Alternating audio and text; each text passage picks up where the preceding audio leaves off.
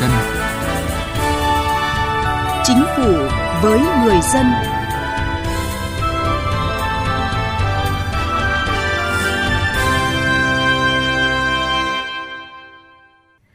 Xin kính chào quý vị và các bạn. Thưa quý vị và các bạn, thực tiễn phát triển của nước ta và nhiều nước trên thế giới cho thấy hội nhập và liên kết kinh tế là động lực thúc đẩy tăng trưởng và việc làm. Chính phủ đã tích cực tham gia các hiệp định thương mại tự do thế hệ mới, trong đó có Hiệp định Đối tác Toàn diện và Tiến bộ Xuyên Thái Bình Dương CPTPP,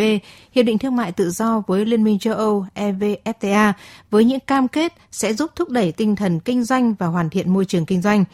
Chương trình Chính phủ với người dân hôm nay đề cập nội dung này và trước hết mời quý vị và các bạn cùng tìm hiểu những chỉ đạo điều hành của chính phủ nổi bật trong tuần qua.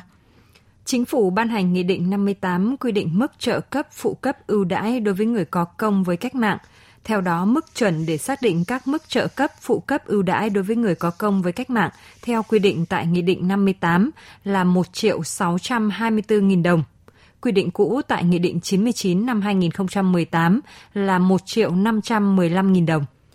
Chính phủ ban hành Nghị định số 59 quy định chi tiết một số điều và biện pháp thi hành luật phòng chống tham nhũng, trong đó quy định rõ việc tặng quà và nhận quà của các cơ quan tổ chức đơn vị, người có chức vụ quyền hạn. Nghị định quy định cơ quan tổ chức đơn vị, người có chức vụ quyền hạn chỉ được sử dụng tài chính công, tài sản công để làm quà tặng vì mục đích từ thiện, đối ngoại và thực hiện chế độ chính sách theo quy định của pháp luật. Việc tặng quà phải thực hiện đúng chế độ, định mức, tiêu chuẩn, đối tượng theo quy định của pháp luật. Cơ quan đơn vị tặng quà phải hạch toán kế toán và thực hiện công khai trong cơ quan đơn vị mình theo đúng quy định của pháp luật – về việc nhận quà tặng, Nghị định quy định cơ quan, tổ chức, đơn vị, người có chức vụ quyền hạn không được trực tiếp hoặc gián tiếp nhận quà tặng dưới mọi hình thức của cơ quan, tổ chức, đơn vị, cá nhân có liên quan đến công việc do mình giải quyết hoặc thuộc phạm vi quản lý của mình. Trường hợp không từ chối được thì cơ quan, tổ chức, đơn vị phải tổ chức quản lý xử lý quà tặng theo quy định. Thủ tướng Chính phủ Nguyễn Xuân Phúc ký ban hành chỉ thị số 18 về việc tăng cường quản lý nâng cao hiệu quả sử dụng vốn vay ODA vay ưu đãi nước ngoài trong tình hình mới cho chi đầu tư phát triển, không vay cho chi thường xuyên, để sớm khắc phục những hạn chế bất cập và phát huy hơn nữa vai trò của các nguồn vốn vay ưu đãi nước ngoài cho phát triển kinh tế xã hội trong bối cảnh Việt Nam trở thành nước có thu nhập trung bình, nguồn vốn ODA ngày càng hạn hẹp, nguồn vốn vay nước ngoài của chính phủ hiện nay chủ yếu là vay ưu đãi với lãi suất gần với lãi suất thị trường. Việc tăng cường quản lý, nâng cao hiệu quả sử dụng nguồn vốn vay ODA và vay ưu đãi nước ngoài trong tình hình mới là hết sức cần thiết. Thủ tướng Chính phủ có công điện số 776 về việc tăng cường các biện pháp cấp bách phòng cháy chữa cháy rừng, trong đó yêu cầu Chủ tịch Ủy ban Nhân dân các tỉnh, thành phố trực thuộc Trung ương phải khẩn trương chỉ đạo, triển khai các biện pháp cấp bách phòng cháy chữa cháy rừng. Thủ tướng Chính phủ phê duyệt đề án tăng cường quản lý nhà nước về chống lẩn tránh biện pháp phòng vệ thương mại và gian lận xuất xứ – Mục tiêu của đề án nhằm nâng cao hiệu quả quá trình hội nhập kinh tế quốc tế, đặc biệt là tham gia các hiệp định thương mại tự do thế hệ mới, bảo đảm thực hiện nghiêm túc và hiệu quả các cam kết trong khuôn khổ Tổ chức Thương mại Thế giới WTO. Các hiệp định thương mại tự do FTA đã ký kết đồng thời ngăn chặn các hành vi lẩn tránh biện pháp phòng vệ thương mại, đặc biệt là gian lận xuất xứ hàng hóa, theo hướng toàn diện, đồng bộ và kịp thời, giúp khai thác hiệu quả các cam kết quốc tế, phát triển bền vững xuất nhập khẩu, bảo vệ quyền và lợi ích của Việt Nam trong thương mại quốc tế, bảo vệ lợi ích của các doanh nghiệp sản xuất, kinh doanh chân chính. Từ chính sách đến cuộc sống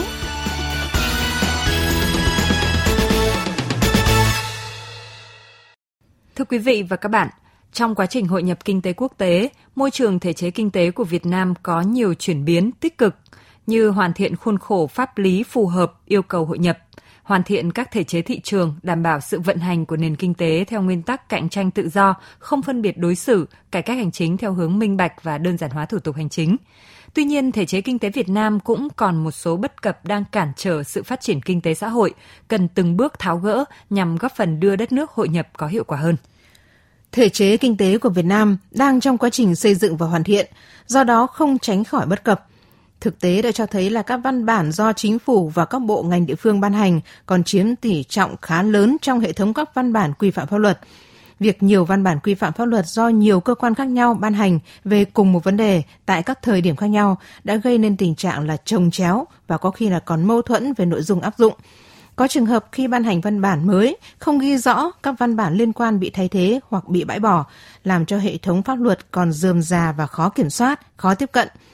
Cơ chế kiểm tra giám sát trước và sau về tính hợp hiến, hợp pháp của các văn bản quy phạm pháp luật, nhất là các văn bản do các bộ, các ngành, địa phương ban hành chưa được tổ chức thực hiện tốt – Luật sư Trần Tuấn Anh, đoàn luật sư thành phố Hà Nội cho rằng chính phủ cần đẩy mạnh việc sửa đổi bổ sung ban hành các văn bản quy phạm pháp luật phục vụ cho quá trình hội nhập kinh tế quốc tế trên cơ sở đối chiếu so sánh với các cam kết chuẩn mực trong các điều ước quốc tế mà nước ta đã tham gia, tạo sự phù hợp giữa pháp luật trong nước và quốc tế, đảm bảo thực hiện đúng các cam kết quốc tế trong hội nhập. Chúng ta tham gia hội nhập, cái quan trọng nhất là chúng ta phải tạo ra được cái nền tảng pháp lý, cái hệ thống pháp lý nó phải mang tính chất đầy đủ đồng bộ để các doanh nghiệp Việt Nam khi đi ra thị trường các nước cũng như là các doanh nghiệp các nước vào đầu tư tại Việt Nam, họ yên tâm.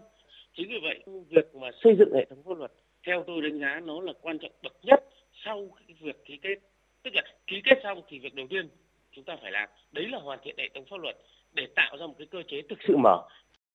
Hoàn thiện thể chế để phù hợp với các quy định chung là quan trọng và cần thiết. Thế nhưng sự thay đổi thể chế không chỉ về nội dung mà còn liên quan đến quy trình, đến việc hành xử của các cơ quan nhà nước. Ông Hoàng Ngọc Giao, Viện trưởng Viện Nghiên cứu Chính sách Pháp luật và Phát triển cho rằng, nạn tham nhũng, lãng phí, lợi ích nhóm, tư duy nhiệm kỳ là những căn bệnh trầm kha cần được loại bỏ trong quá trình hội nhập.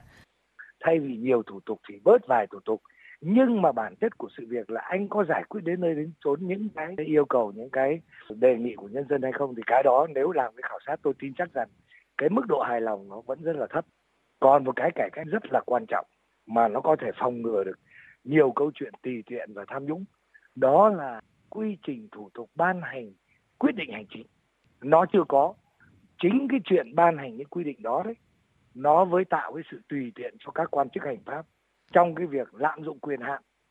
Thực tế là vẫn còn một số doanh nghiệp thuộc lĩnh vực điện, nước, xăng dầu, dịch vụ công đang được hưởng những đặc quyền và thống lĩnh thị trường, được cung cấp nguồn lực từ nhà nước, gây nên ra sự thiếu công bằng. Hội nhập thì sẽ giúp Việt Nam có thêm cơ hội tái cơ cấu nền kinh tế, hoàn thiện môi trường kinh doanh theo hướng thông thoáng, minh bạch và dễ dự đoán hơn, trở thành điểm đến của dòng chảy đầu tư quốc tế, tạo thêm nhiều việc làm và nâng cao thu nhập cho người dân, Phó giáo sư tiến sĩ Trần Đình Thiên, Viện trưởng Viện Kinh tế Việt Nam cho rằng để giảm sâu, giảm mạnh hơn nữa các thủ tục và thời gian cũng như là chi phí hành chính cho các doanh nghiệp thì cần phải đẩy mạnh công khai minh bạch, phát triển ứng dụng công nghệ thông tin và quản lý và đặc biệt là cần xóa bỏ sự đối xử bất bình đẳng giữa các loại hình doanh nghiệp. Khi mà cái lợi ích thương mại nó nghiêng về những cái hiệp định thương mại tự do thì cấu trúc thị trường của chúng ta của các doanh nghiệp Việt Nam nó dịch chuyển và nó đòi hỏi là cái chi phí để mà điều chỉnh cái này cái điều chỉnh thứ hai rất là cơ bản là điều chỉnh cái cơ cấu kinh tế ở trong nước. Cái này nó cả ở tầm vĩ mô lẫn ở tầm doanh nghiệp. Nhưng rõ ràng là cái chi phí tái cấu trúc nền kinh tế nó liên quan đến cả một cái hệ thống phân bổ nguồn lực. Mà đã phân bổ nguồn lực là nó gắn với hệ thống thể chế. Và nó dịch chuyển cái tương quan giữa cấu trúc sở hữu là giữa cái khu vực tư nhân với khu vực nhà nước. Rất may là chúng ta cũng đang trong cái quá trình đẩy mạnh. Cho nên là nó hòa vào một. Cùng với cái này thì chắc là cái chi phí là nó ít hơn cho đến thời điểm hiện tại, một số hiệp định thương mại tự do đã và đang có hiệu lực, đã và đang tác động đến nền kinh tế, đến doanh nghiệp, đến người dân. Khó khăn thách thức sẽ là sức ép không nhỏ, nhưng nếu biết tận dụng tốt cơ hội thuận lợi thì sẽ đẩy lùi được khó khăn thách thức, tạo ra cơ hội thuận lợi mới lớn hơn. Ngược lại, nếu để khó khăn thách thức lấn át, chúng ta sẽ bị thua thiệt và rất khó khắc phục. Tiếng nói doanh nghiệp Thưa quý vị và các bạn, nước ta được đánh giá là một trong những thị trường bán lẻ năng động và hấp dẫn trong khu vực và trên thế giới. Xu hướng mở cửa thị trường theo các cam kết hiệp định thương mại tự do song phương và đa phương cùng với sự tham gia ngày càng nhiều của các nhà bán lẻ lớn trên thế giới tại Việt Nam đã và đang tạo ra những cơ hội thách thức lớn đối với doanh nghiệp trong nước. Ghi nhận của phóng viên Đài Tiếng Nói Việt Nam. Về cơ hội, ở góc độ cơ chế chính sách thì chính phủ đã và đang giả soát, bổ sung và xây dựng các chính sách pháp luật phù hợp để hoàn thiện khung pháp lý trong nước trên cơ sở hài hòa với các cam kết khu vực, đặc biệt là chú trọng công tác nghiên cứu, dự báo, đồng thời đẩy mạnh cải cách hành chính, tạo điều kiện thuận lợi cho các doanh nghiệp nói chung và doanh nghiệp bán lẻ nói riêng nắm bắt, phát triển và nâng cao năng lực cạnh tranh. Ngoài ra với ưu thế là sân nhà thì các doanh nghiệp bán lẻ trong nước hiểu rõ thói quen, tập quán tiêu dùng của người Việt Nam hơn nên sẽ thuận lợi trong việc lựa chọn hàng hóa để phục vụ. Theo bà Đinh Thị Mỹ Loan, Chủ tịch Hiệp hội các nhà bán lẻ Việt Nam, hội nhập tạo điều kiện cho Việt Nam tiến tới một thị trường bán lẻ văn minh hơn. Thị trường Việt Nam trở thành cái nơi hết sức thu hút cho các nhà đầu tư trong nước và cả các nhà đầu tư nước ngoài. Điều mà chúng ta đã được nhìn thấy trong cái thời gian gần đây. Những cái cơ hội ờ, nữa đó là việc chuyển mình từ một cái hệ thống mà chỉ có bán lẻ truyền thống sang một cái hệ thống bán lẻ hiện đại thì cũng thể hiện được chính sách mở cửa ờ, thị trường, chính sách hội nhập đã chứng tỏ được là người tiêu dùng Việt Nam bây giờ cũng rất hội nhập và cũng đi theo cái xu hướng rất là hiện đại. Đây cũng là một cái cơ hội cho các nhà bán lẻ để phát triển thêm những cái định dạng bán lẻ rất là hiện đại của mình. Vậy nhưng song song với những cơ hội do thị trường mở rộng, hội nhập sâu rộng, các doanh nghiệp bán lẻ Việt Nam sẽ đối mặt với sự cạnh tranh quyết liệt hơn, gai gắt hơn bởi các nhà bán lẻ nước ngoài mạnh hơn về tiềm lực tài chính, có kinh nghiệm quản lý và có sự liên kết toàn cầu, từ chuỗi cung ứng sản phẩm đến tiêu thụ hàng hóa. Nhận diện được thách thức, nhiều doanh nghiệp Việt đã chủ động nguồn lực đầu tư mở nhiều điểm bán lẻ cùng một chiến lược dài hơi nhằm chiếm lĩnh thị trường bán lẻ. Ông Tô Hoài Nam, Phó Chủ tịch kiêm Tổng thư ký Hiệp hội Doanh nghiệp nhỏ và vừa Việt Nam cho rằng đây là một trong những thách thức lớn đối với các doanh nghiệp Việt Nam. Nếu mà các doanh nghiệp trong nước mà biết tổ chức với nhau liên kết với nhau lại để tạo nên một cái chuỗi bán hàng Việt Nam à, ngoài cái việc chạy theo cái lợi nhuận thì còn có một cái cái văn hóa kinh doanh tính xã hội của từng doanh nghiệp với nhau để tạo nên cái sự hỗ trợ cho nhau ờ, để tồn tại bền vững hơn thì đây là một cái xu thế mà các doanh nghiệp bán lẻ phải quan tâm và thực hiện nó thay thế cho cái việc đơn lẻ ngày xưa. Mặc dù hiện các chính sách của chính phủ không có sự phân biệt giữa doanh nghiệp bán lẻ trong nước và nước ngoài, nhưng một số địa phương vẫn đưa ra những chính sách ưu đãi để thu hút các nhà đầu tư nước ngoài, đặc biệt là trong lĩnh vực bán lẻ, khiến doanh nghiệp nội mất thời cơ.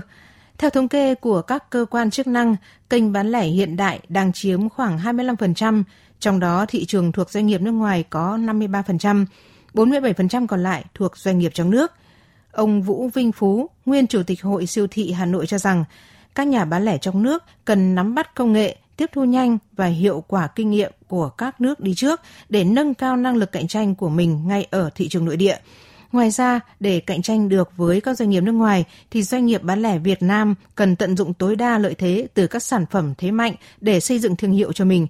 Chúng ta phải nâng cao cái năng lực cạnh tranh của sản phẩm hàng hóa Việt Nam, của hệ thống phân phối Việt Nam về vấn đề uh, xây dựng cái chiến lược cạnh tranh liên kết với nhau cho tốt, chặt chẽ, hai bên đều thắng. Rồi cái thể chế chúng ta phải minh bạch, chúng ta phải giải quyết cái vấn đề buôn lậu, gian lận thương mại hàng giả ở trên thị trường để có những nhà bán lẻ nội ngoại làm ăn chân chính trên thị trường có thể phát triển. Để đạt được mục tiêu phát triển, kênh bán lẻ hiện đại tăng lên 40%, trong đó doanh nghiệp nội chiếm ưu thế thì không thể thiếu sự chủ động của các doanh nghiệp bán lẻ trong nước. Bên cạnh đó là vai trò rất quan trọng của nhà nước trong việc kiến tạo môi trường kinh doanh thông thoáng, minh bạch, tạo điều kiện cho doanh nghiệp Việt Nam có thể phát huy sự sáng tạo.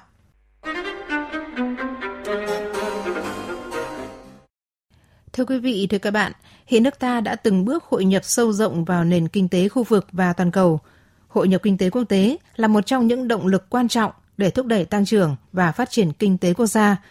Bối cảnh mới của tình hình kinh tế thương mại quốc tế đòi hỏi phải có các giải pháp tiếp tục đẩy mạnh hội nhập kinh tế quốc tế, nâng cao năng lực cạnh tranh quốc gia, khẳng định vị thế trong chuỗi sản xuất thương mại toàn cầu.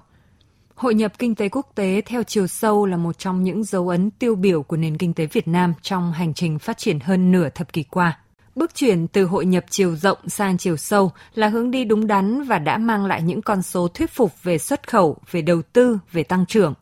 Nhưng kết quả còn quan trọng hơn chính là những thay đổi trong nhận thức xã hội, trong thể chế, trong cách thức điều hành nền kinh tế, trong môi trường kinh doanh và sự phát triển của cộng đồng doanh nghiệp Việt Nam.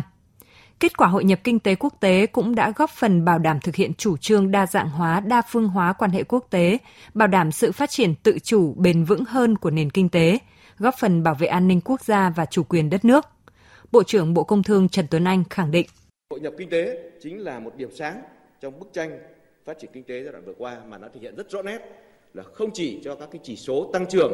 của xuất nhập khẩu và cả cái mục tiêu kép về xuất siêu của chúng ta